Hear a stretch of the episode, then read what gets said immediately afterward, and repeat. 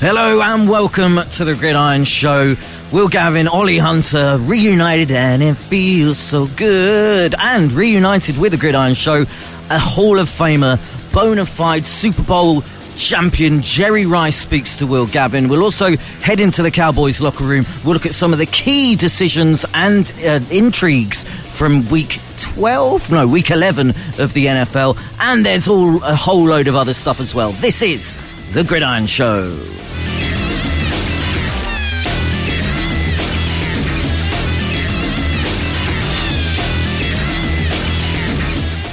Hello and welcome to the Gridiron Show. Uh, Ollie Hunter in the studio, Will Gavin probably in his pants. He's got a lot of cats all over him. That I can vouch for. How are you, Willie?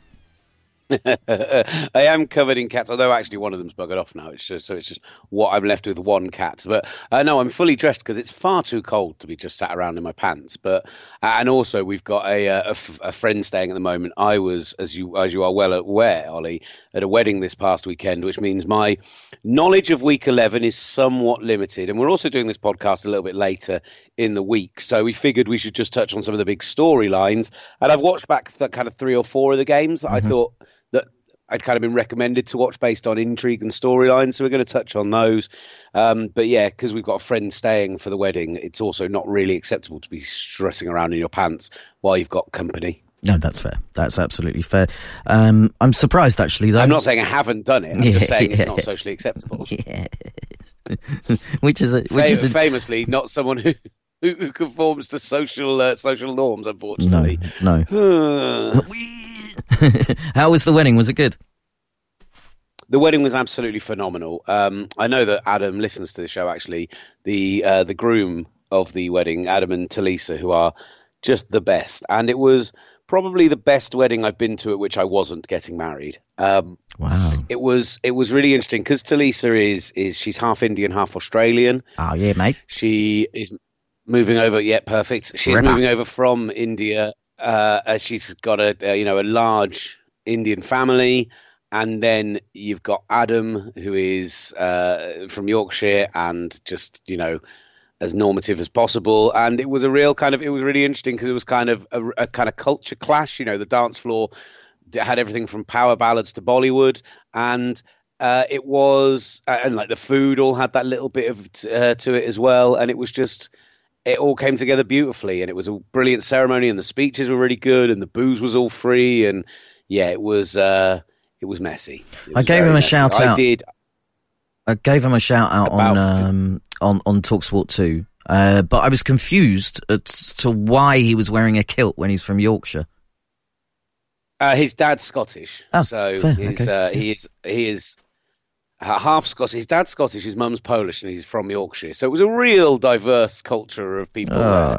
Um, we uh, we actually we I got the taxi driver to put you on in the taxi back from the venue to our hotel when we finally left at about three a.m. Yeah. Um, I fell asleep before I actually heard you. I heard a little bit of the commentary and then Oh. nodded off in the cab because Buddy. it's me. So I'm sorry, mate. Do you know I tried to support. No, you. It's really- fine. Do you know what? I had a really good time doing it. It's um, it's quite difficult, um, because you don't have much time to just chat and talk and and really go into it. Because before you've started to compose what you've said or recapped what's happened, oh, you've got to go back. But it was really good fun. It was interesting as well, given um the Mitch Trubisky benching slash injury thing. Um, I don't think he was injured. Uh, I, I suppose we should do this now. I, Or little, little little teaser for our conversation coming up, or are we banging straight into? I don't know. I reckon maybe it, it, it feels natural. He, he he was dreadful. Jared Goff, aside from maybe a couple of drives, wasn't much better. Both defenses played really well, um, but Trubisky. I mean, we've been banging this, this drum ever since he came out of college. He's not an NFL quarterback, and he's just not. Um, with what was it, 17-7, three and a half minutes to go. Chase Daniels comes in. Uh, you didn't get to see on the coverage the conversation until about, I think, until that drive had ended. But there was a long conversation between Matt Nagy and Mitch Trubisky when Matt Nagy puts his play book or play sheet, you know, the laminated, laminated play sheet by their heads so you can't see what's going on. You just see Trubisky nodding from the other side. Uh, he looked gutted. He didn't look injured. At no point did he look like he had a hip injury. So it was a very, very weird decision. The commentators, uh, Tom Thompson and Rod Woodson, or Charles Woodson, one or the other, uh, they were they were perplexed and dumbfounded as well. They couldn't understand. Well, I mean, you could understand why he, he got benched because he wasn't good, but that when the news came out that it was an injury, they didn't they they they questioned that, they queried that. Just for a bloke who got drafted after Patrick Mahomes and Deshaun Watson, sorry, before Patrick Mahomes and Deshaun Watson, what a fall from grace. One hundred percent. Uh, it was look. The thing is, watching it back with the kind of hindsight of knowing everything that's been said since. I I watched the the two drives before that, and we're talking about an offense who are in absolute free fall anyway. You know, only 14.3 points per game, only just north of 260 total yards, 166 passing yards a game, one for four on third down as well as an average for the season, basically, which is. You know, as much as I, you know that I'm not a Trubisky fan, and we've talked about that since almost day one, uh, Matt Nagy has to take some some stick for that as well, and his play calling has come into question this week. He said he's not going to be giving it up, but for a guy who designs a good offense, he doesn't seem to call a good offense, um, which is a very different skill. It is genuinely you can design really good plays, but if you call the wrong plays in the wrong moment, yeah. then it's not going to work for you. And I think we saw that from, say, for example, the Rams in the Super Bowl you know, that offense was obviously brilliant all year and was a really well designed offense, but uh, the the Patriots reacted to it with two weeks of, of, of, build to get to there, and they didn't know how to react off the back, and that comes down to play calling. I don't think that comes down to bad offensive design. Uh, but you're, you're, absolutely right. I didn't see anything that suggested, and and uh, Nagy claimed that it happened two drives earlier. I didn't see anything that suggested that his hip was hurting before that, that he was struggling on and off the field, that there was any difference in his throws. They were still, you know, high and overthrown most of the time, trying mm. to force the ball into windows that didn't exist. Just the same rubbish. And I just. There are people out there who are convinced that this guy is still going to, still can be an NFL quarterback with a change of whether it's a change of scenery, a change of coaching, with a, with an opportunity for some time away, rebuild his confidence, whatever it is. I'm not convinced of that at all. And maybe there was an NFL uh, an NFL potential quarterback coming out of college, but he has been put in such a situation in Chicago between the offensive line issues they've had, the lack of running game, which has been as much about again play calling it has been about talent between some receiver issues, you know, the lack of tight end when Trey Burton went down and then his kind of disappearance seemingly since he came back from injury. He has been put in a horrendous situation. it's reminiscent of David Carr in Houston when he first came out of uh, college.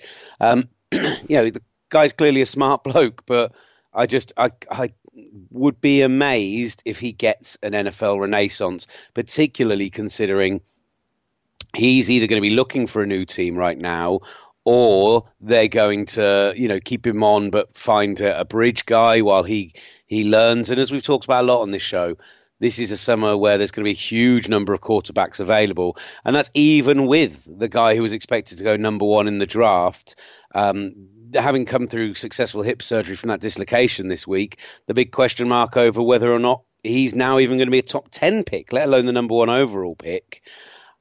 I still think that there is there is a lot of people who will look at it. I, I, honestly, I would say top five and still even a good chance of him going number one overall tour, even after the injury. I know it was a serious injury. I know it comes off the back of two ankle injuries, but I think you just look at the three years he's been there and you go, oh, there's enough for us to invest that. Plus, the Dolphins in particular have got so many draft picks at this point mm. that if if it ends up not working, you just take another quarterback next year.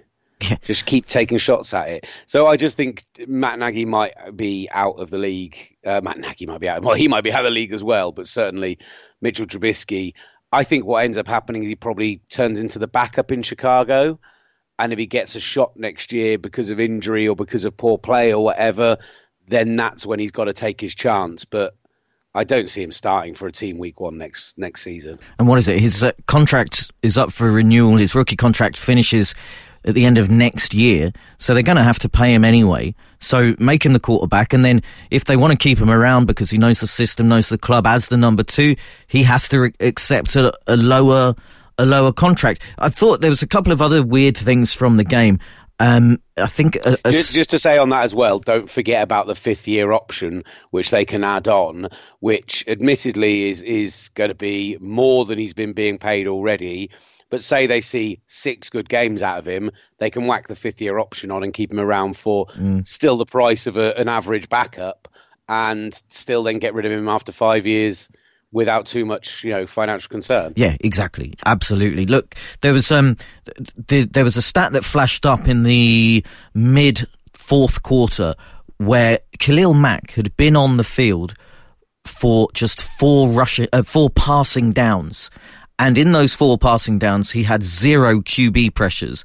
He was then taken out of the game for the final um, point scoring drive from the LA Rams. That's when they started, when Goff started slinging it. There's something weird going on there.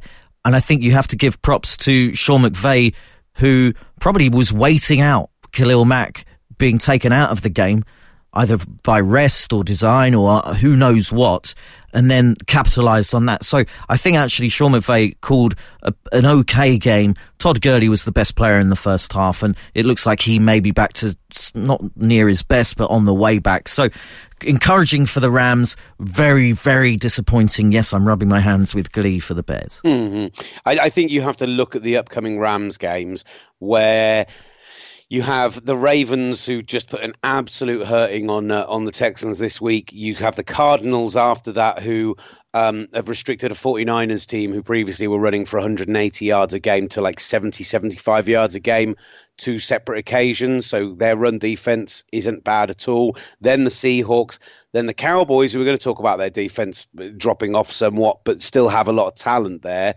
I don't know, like uh, this might be for me a flash in the pan moment for Todd Gurley, but if he is healthy and looking good and can really start to be the, the focal point of that offense again down the stretch, maybe they get healthy and maybe they start putting a hurt in on some of these teams. And he has to get health. Well, he has to be the focal point because they're they're not healthy on wide receiver. When their fourth guy is now their number two in Josh Reynolds because of various injuries to the wide receiving core, they've struggled to find their tight ends. The two tight ends who are much vaunted barely had a look in.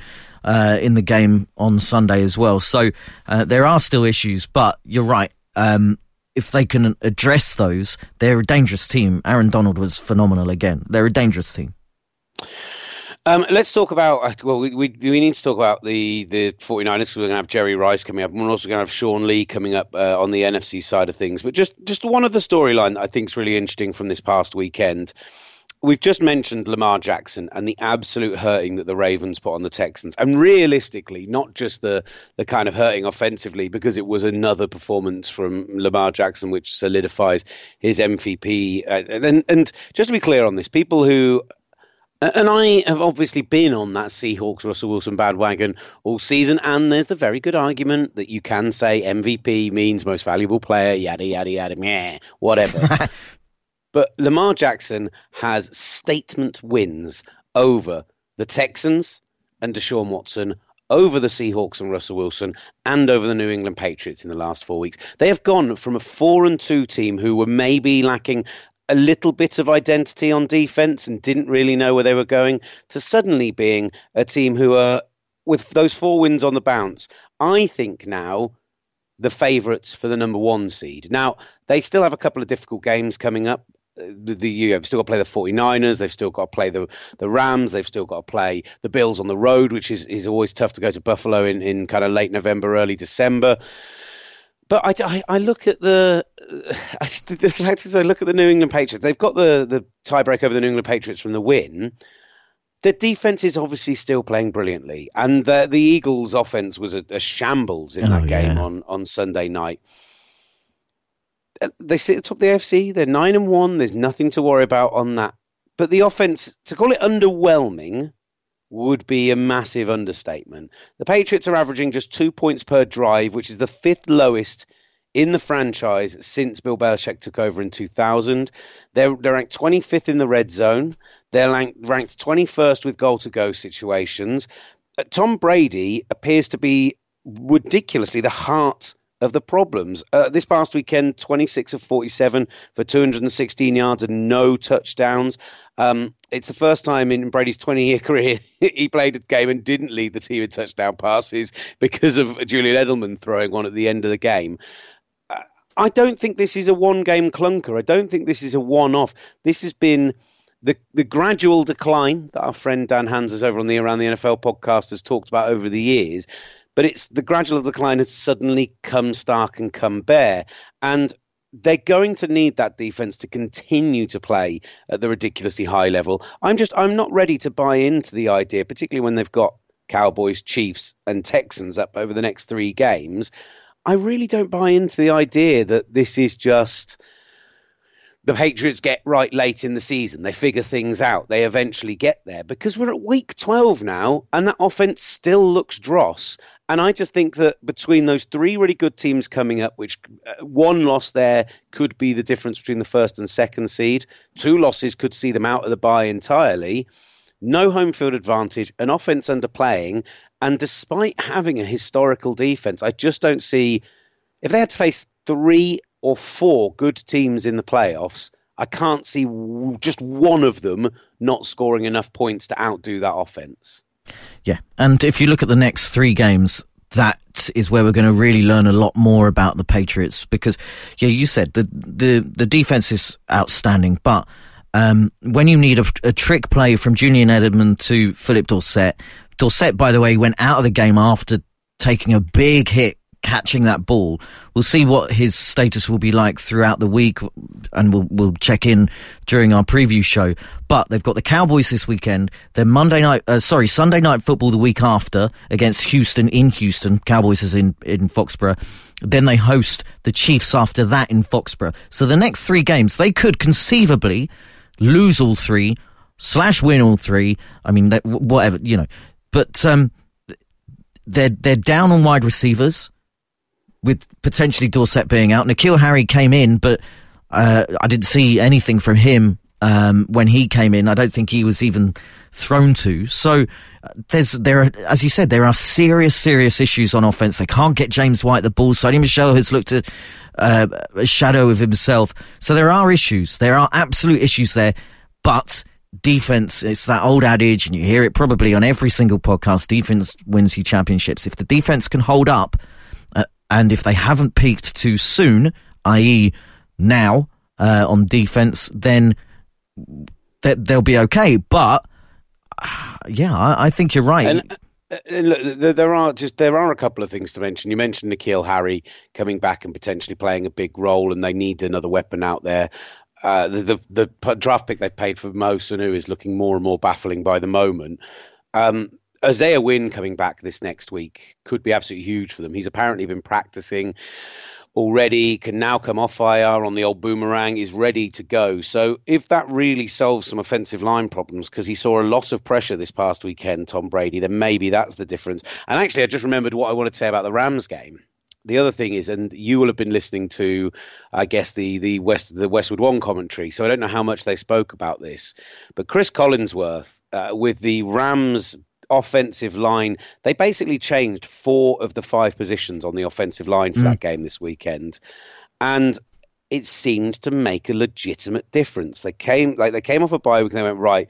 We're going to move. I think they moved Blythe from guard into centre. They put Bobby Evans in the rookie. They brought in Austin Corbett. Like they, they changed the, the, the whole setup of the everywhere bar Andrew Whitworth at left tackle and it worked. So maybe for the Rams, that's that's a big thing that's going to solve it for them, and maybe for the Patriots, uh, offensive line change will mean that you know uh, Tom Brady's going to have enough time to to get himself back on track. So as much as I want to celebrate the potential demise of Tom Brady, don't be shocked if he ends up pulling it out and just, just being, you know, classic classic uh, Patriots. Listen, they go up against the Cowboys this weekend. Uh, Robert Quinn eight and a half sacks, Demarcus Lawrence four and a half sacks. That's a that's two, one guy who's in form and has got previous, another guy who's waiting to kick into form in Demarcus Lawrence. I think that is going to be a fascinating matchup. That maybe you say tweaked offensive line going up against that Cowboys pass rush. Ooh. Uh, it was a good game for their pass rush this past weekend. Michael Bennett two sacks, Quinn with a sack as well. Um, but against you know a Jeff Driskel Lions team who still managed to put 27 points on them, despite the fact that they didn't have their starting quarterback. They had Bo Scarborough in at running back. You know Jeff Driskel running himself eight for 51 and a touchdown. So it was very kind of uh, you know, nobody went over 47 yards in the receiving game, so it, it wasn't like a barn burning offensive performance from the Lions. But it's interesting with the Cowboys. We were just talking about the Eagles against the Patriots. The Cowboys get this win. I still maintain, even with the, what that now does to the NFC East in terms of standings and, and gives the, the Cowboys that one game advantage, that the Eagles run down the stretch, that was their tough game left on the schedule essentially if they can now get their offense right over the next over the coming weeks when they're playing, let's be honest, a bunch of you know Dolphins, Giants. Oh no, they've got the Seahawks first. Dang it! Could they lose that one? They've got to beat the Cowboys essentially, but they've still got the Dolphins, Washington, and the Giants twice. So I don't know. Maybe I still think they'll win the NFC East. I'm I'm not as convinced as I was the other day, but I'm still feeling it a little bit. It, it's um it it throws up the the NFC East, a, a division that we malign for having all of the primetime games and it being sometimes a little bit boring. The, it looks like down the stretch it's going to be a really interesting uh, two-headed race to try and see who's going to make it into the playoffs. Really interesting. So it makes a division that normally we're a bit tired of a little bit more exciting. Right, let's um let's turn our attention to well no we've always got the Cowboys. Should we hear from Sean Lee? Yeah. While we're just mentioning it. Uh, he Matt Sherry caught up with Sean Lee, the uh, kind of I think Hall of Fame linebacker, a future Hall of Famer of the uh, of the Dallas Cowboys, a brilliant leader in the middle there, and and a man who's stepped back really for to allow Jaylon Smith and Leighton Vander Esch to come through and do their thing, but. Uh, it still continues to be a leader, still continues to come in and make some impact on on rotation, and so um, Sherry spoke to him about you know what it's like. What's what is life like as a Dallas Cowboy? Here in the victorious Dallas Cowboys locker room with veteran linebacker Sean Lee. First of all, a philosophical question: uh, What's it like to play for the, you know, America's team, the Dallas Cowboys? Do, does that bring an extra weight of expectation? Absolutely. I mean, the tradition that's been built here with the championships, the great players that have played here, that's something that we love and that's very special and that we embrace. And we know every time we step on the field, we got to represent ourselves a certain way, and, and we have that history on our mind. You've been a heartbeat of this team for a number of years now, and it's been, you mentioned the championships, but it has been nearly three decades since the, the last one. Um, does that in itself bring a, a weight of expectation? And how keen are you to see, you know, they're the most famous sports franchise in the world, but haven't won a lot recently? No question. There's a sense of urgency that, hey, we need to get back to where we want to be. And it takes a certain type of work. Um, it takes guys coming together um, and getting wins like this, close games that are tough. You have to do that, and that's a good step for us today. The um, this team that they have right now. I mean, we were chatting. The, the roster's loaded, isn't it? Both on offense and defense. Is this the most talented squad that you've been a part? of? You know, there's there's no question we, we do have a lot of talent, but when you play a team, every team, they're loaded with talent and the margin for error between these teams is very small. So you have to be extremely disciplined. You have to be able to outwork a team. You have to do it inch a week in practice and make sure you're ready for every single situation because you know you're playing against great players on the other side of the ball.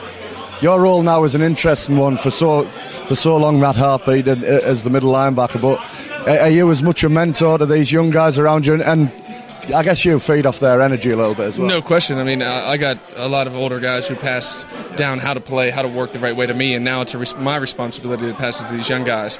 They love football. They work extremely hard, um, and you're right. They bring a lot of energy. Something I feed off of uh, as an older guy. Four days like no other. A festival like no other. For a bookmaker like no other. Betfred. Get up to £40 in free bets when you sign up using promo code CHELT40 and stake £10 on any Cheltenham race. Betfred. At the heart of Cheltenham. 18 plus, new UK customers only. Available from March 6 to March 13. £30 free bets credited within 10 hours of first bet settlement. Extra £10 free bets credited if first bet loses. Full terms at betfred.com slash promotions. Keep it fun. BeGambleAware.org. Hazel Irvine here at Spencer Park in Coventry, where 37 year old Emily and her mates are taking part in a fancy dress fun run to fundraise for Sport Relief. And that means I've been lumbered with her dog, Tilly. Oh, Tilly, not over there. And they're off. An impressive array of costumes on show today, everything from penguins to pirates, all taking on poverty and injustice. Respect.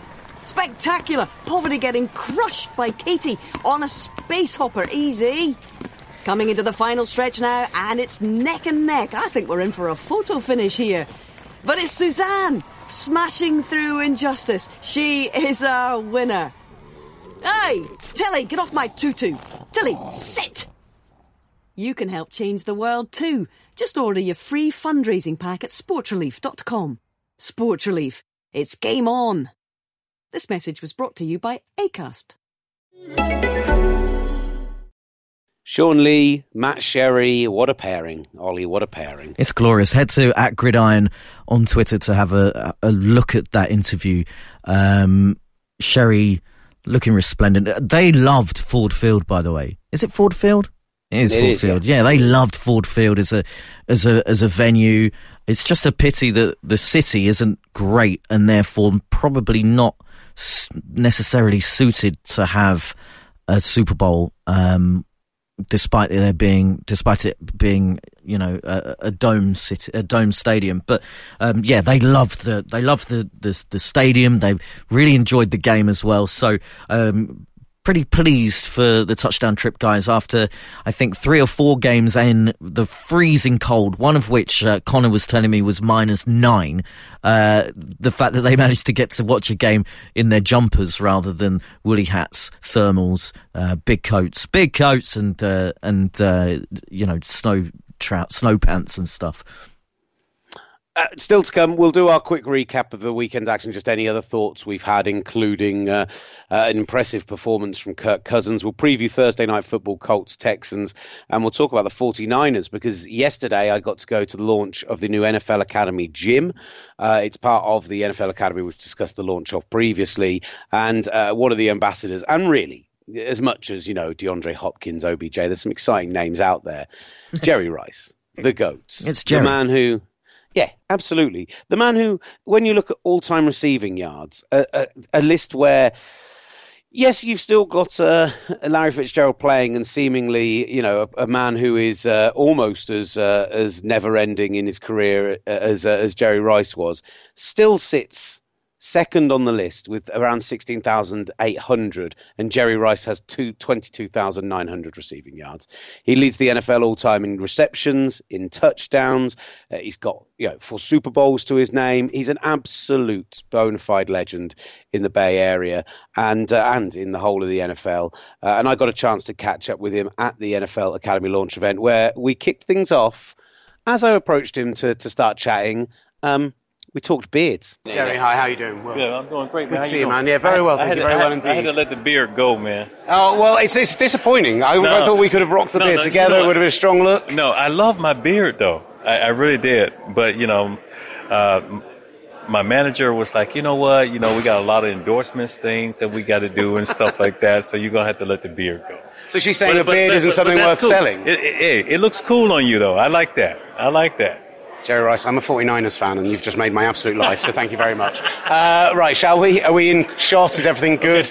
Uh, Talksport here at the launch of the NFL Academy gym, and delighted to say that we're joined by Hall of Fame wide receiver for the San Francisco 49ers and the Oakland Raiders. We don't like to mention that part of the career. Uh, Jerry Rice, Jerry, how are you doing today? Sir? Hey, I'm doing great, man. It's great being here uh, to launch uh, the NFL Academy and and having the players up there.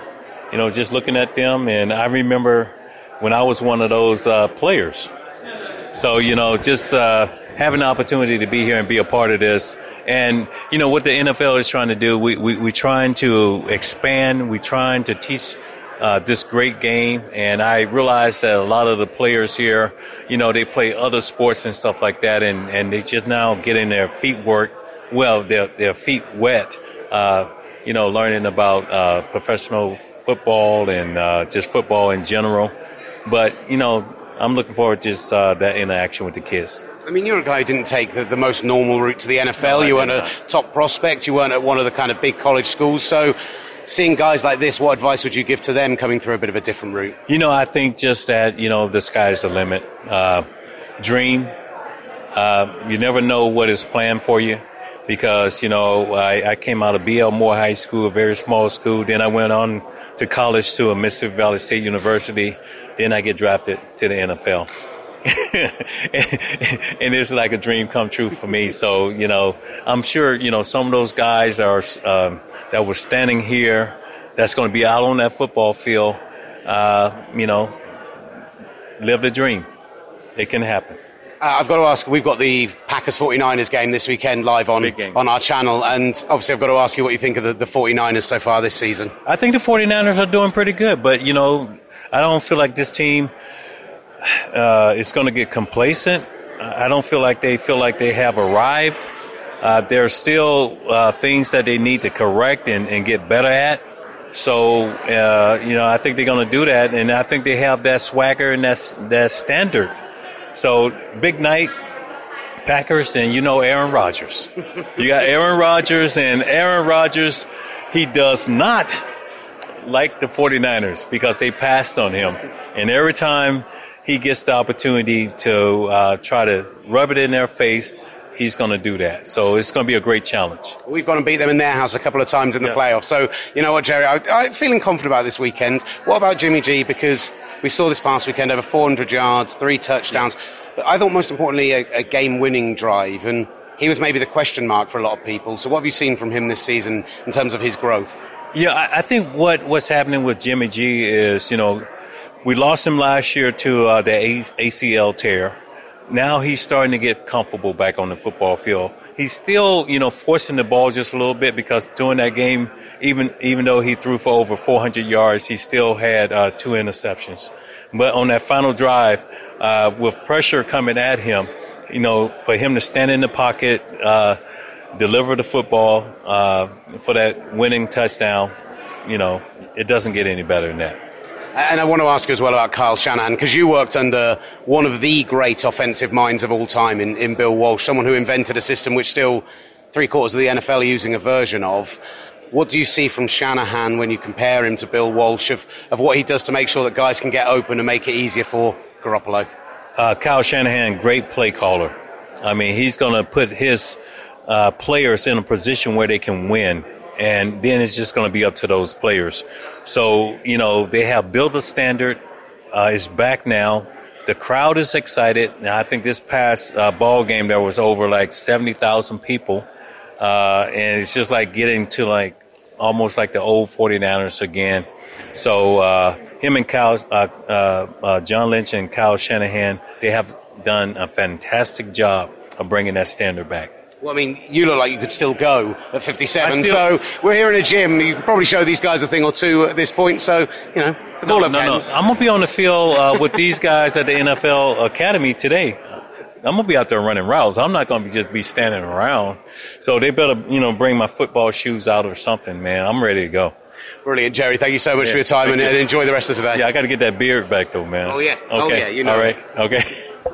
Jerry. Real pleasure. Thank you, man. Jerry Rice at the NFL Academy launch, talking beards, talking football. Uh, I honestly, life moment made, Olly Hunter. We've met Jerry Rice a couple of times before, and in fact, when we when I interviewed him briefly at Super Bowl 50, he was sporting the beard at that point. Yeah.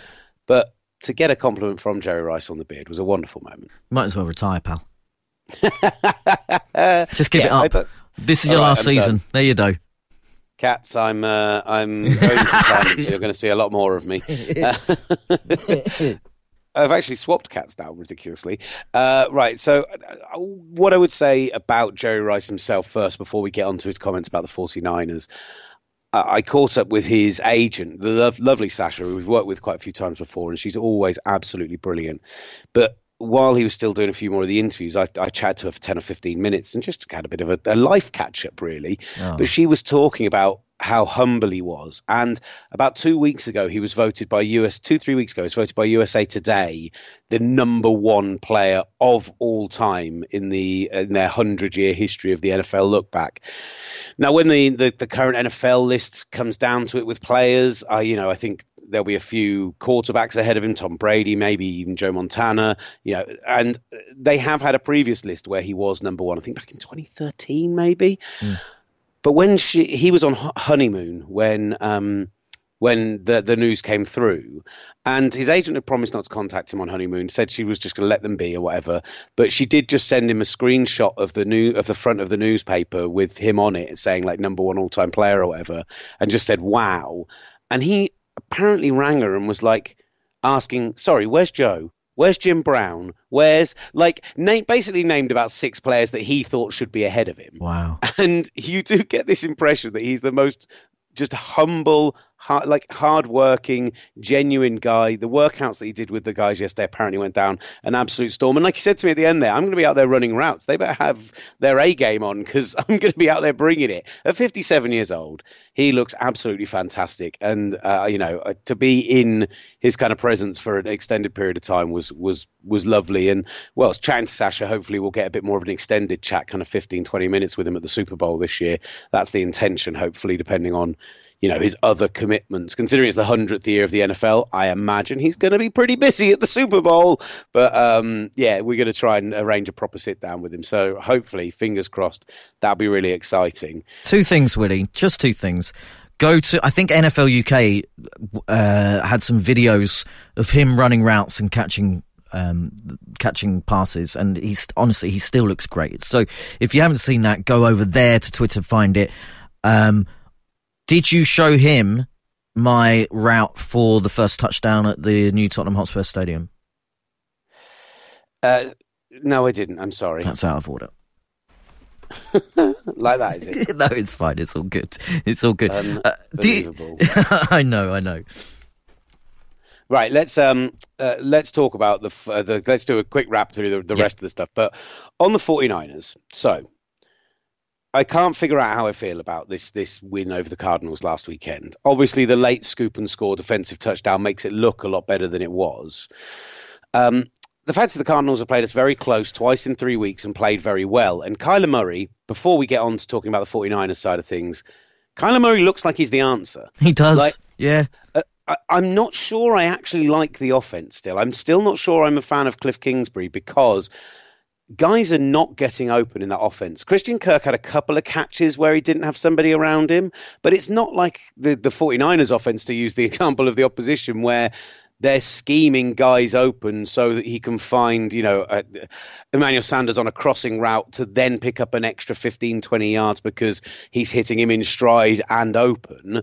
It's a lot of throws into very tight windows. He he that was if they'd won that game this past weekend, people would be talking about Kyler Murray as an absolute superstar.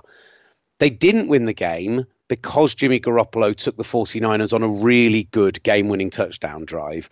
And he threw for 424 yards and three touchdowns, and everyone wants to sit here and go, Jimmy Garoppolo, have yourself a day. And that was, uh, there's an element of it where it was a great performance from him. But I am terrified by the interceptions. I know one came off the hands of a receiver, and it was, but it was a high throw. And yeah, Jerry Rice talked about the ACL injury. A high throw can, you know, still be part of his mechanical issues because he's still recovering from that. And it's something we've seen him try and force the ball in a lot this season. But he's had ten picks. He's had eight in ten games this season. He's had eight games where he's had at least one interception. That's despite the fact that the 49ers have attempted the sixth fewest passes in the NFL of everyone. And you actually look at them, there, there were a couple of interceptions. Know, not all of the 10 have been his. Three of them, when you look back on them, have been catchable passes, including that one this weekend and ricocheted to defenders. But of the other seven, none of them have been passes where it's been a a deep shot gunslinger throw, looking for somebody in tight coverage, and a, and a cornerback makes a great play. They've been much more about him not seeing the field and not seeing guys over the middle and, and trying to force a throw in where there's not one available and just making a mental error. I think he looks great for about 80, 85% of the game right now and I still believe in him. And people have to people can't forget with Jimmy Garoppolo that he's had less starts than Sam Darnold. Mm. I know he's been in the league longer and he worked with Tom Brady, but you know, because of the injuries and because he was at the Patriots, he is less experienced in terms of minutes on the field and starts than guys who were drafted last year. So there's still a learning curve, and he talks about learning lessons this past weekend. I just look at the next three games and who they're going to be playing against, and we're talking about three teams who are in the top 11. I'm to, I, I wish it was top 10 to make it sound better, uh, but who are in the top 11 in terms of interceptions this season. I just have that little bit of fear that with the running game being a little bit weaker recently, we've gone from 181 yards average per game to 72 yards over the last three games. And with the defense having given up points the last three weeks in a way that they hadn't been before that, that we're going to have to lean on Garoppolo against the Packers, against New Orleans, and against Baltimore. And that just those little errors might be the difference between. I think we need one win from those three probably sees us with a bye. Two wins from those three probably sees us as the number one overall pick, as the number one seed. Yeah, and you've got to look at what Green Bay have got left. Say you lose to Green Bay, um, what Green Bay have, they've got to go to Minnesota. They've got a couple of other tough games, whereas the 49ers have also got tough games. So it is, it's touch and go to see who is going to get the number one and number two seed potentially out of those my, two my hope for Green Bay this weekend, from a 49ers perspective, and we'll obviously do a much bigger preview of this game on Friday, is that Green Bay's inability against the run at times this season allows the 49ers run game to get healthy and Matt Breida being back also will help that in a big way. Yeah. That's the kind of fingers crossed of it all, but it's just fingers crossed at the moment. Um, Charles Woodson. Is there anything else? Charles Woodson. Sorry, sorry, Charles Woodson said on or no, I think it was Jerry Rice. Jerry Rice said in your interview that Aaron Rodgers always plays well or, or, or wants to play well mm-hmm. against the 49ers. So that's something that can't be um, denied. That can't be th- not thought about because the Packers coming off a bye will have had a long time to look at this game. They'd have massively studied what Arizona did and on off both offense and defense.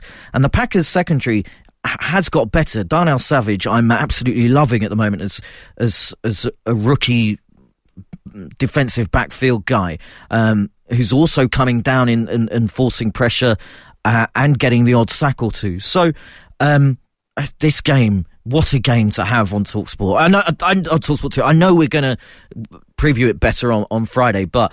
Um, it, it's it's absolutely key for both both seasons. I think both 49ers and and Packers.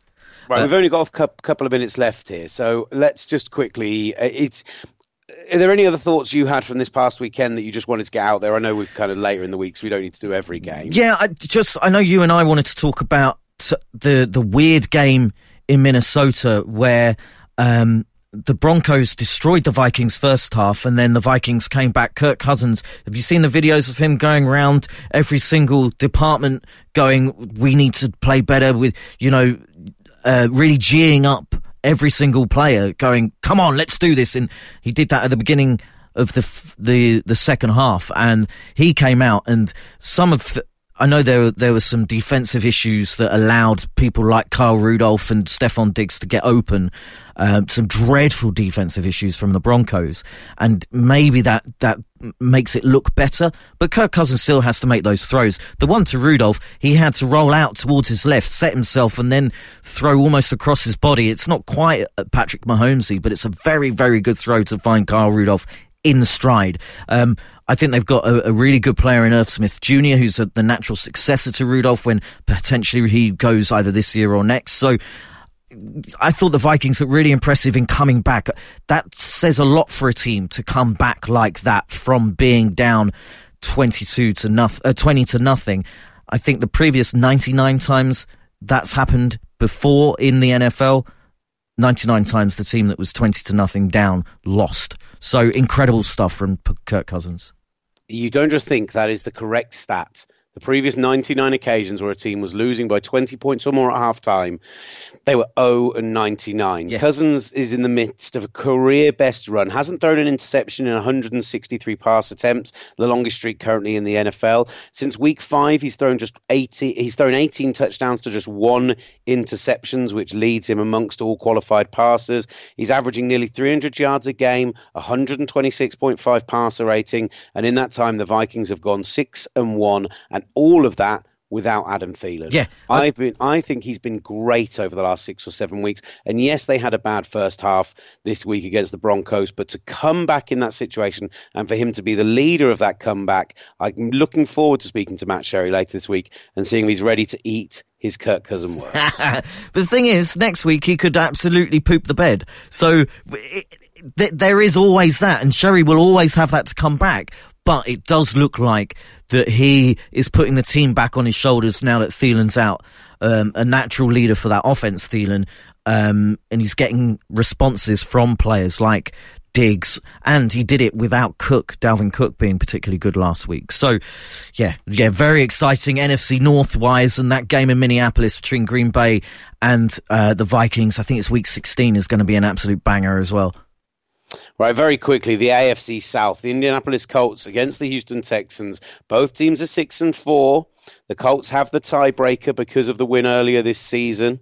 Uh, they could go into Houston, take the home and home, and uh, you know be a, a, step away from sealing up the AFC South against a Houston team who got humbled against the Ravens this past weekend. I think this is a barnstormer. Yeah, absolute banger. Um, you, would expect a response from the Texans, especially, and the Colts are grinding out wins. They're uh, they're sneakily a little favourite team of mine at the moment because they're doing these things without. They had the turmoil at the beginning of the season with Luck going, and then Brissett going out off injured, coming back, and uh, they've now lost uh, Marlon Mack. But you kind of think when they lose players, the rest of the team rallies and and and um, steps up and they've got a, ver- variety of running backs that can can come in and fill that void. Really exciting game. It's bizarre to say, but in the 33 to 13 win over the um, over the Jags, I know Foles had the one interception, but Foles didn't actually play a bad game. The Colts defense were brilliant. Add to that the fact that without Marlon Mack, uh, yeah, with, with, with Marlon Mack getting his 109 yards and his touchdown, sorry, you still had Jonathan Williams out there, 13 carries, 116 yards. Just the back end of their defense looked really, really good this past weekend. Uh, Rock Ya-Sin was really good. Darius Leonard in coverage was really good. I, I thought they absolutely smothered the Jags uh, receivers, and I, I I quite like them to go. I know it's Thursday night football, and my rule is always pick the home team on Thursday night football, but I kind of like them to go into Houston and, and get the win. I'm. I also want them to go in and into Houston and get the win because um, I think it's an abomination that they lost that badly to the Ravens, and I don't think they deserve anything out of this season. They've upset me. Look, I've got to go, Willie. Um, but it's been an absolute pleasure. Are you going to be in on Friday? And we'll, we'll um, maybe I'll see you. We'll figure out. We'll yeah, figure it out. You, At. UK Gridiron on Instagram, Gridiron on Twitter. Please go rate and, and do all that good review and do all that good stuff. I don't care if you listen on an, on an Android. Get your laptop, fire up iTunes. Still go and give us a review because like seventy percent of listeners come through there, and it does help us find more listeners. Lots of love, buddy. Have a good one. Thank you for listening. This has been the Gridiron Show.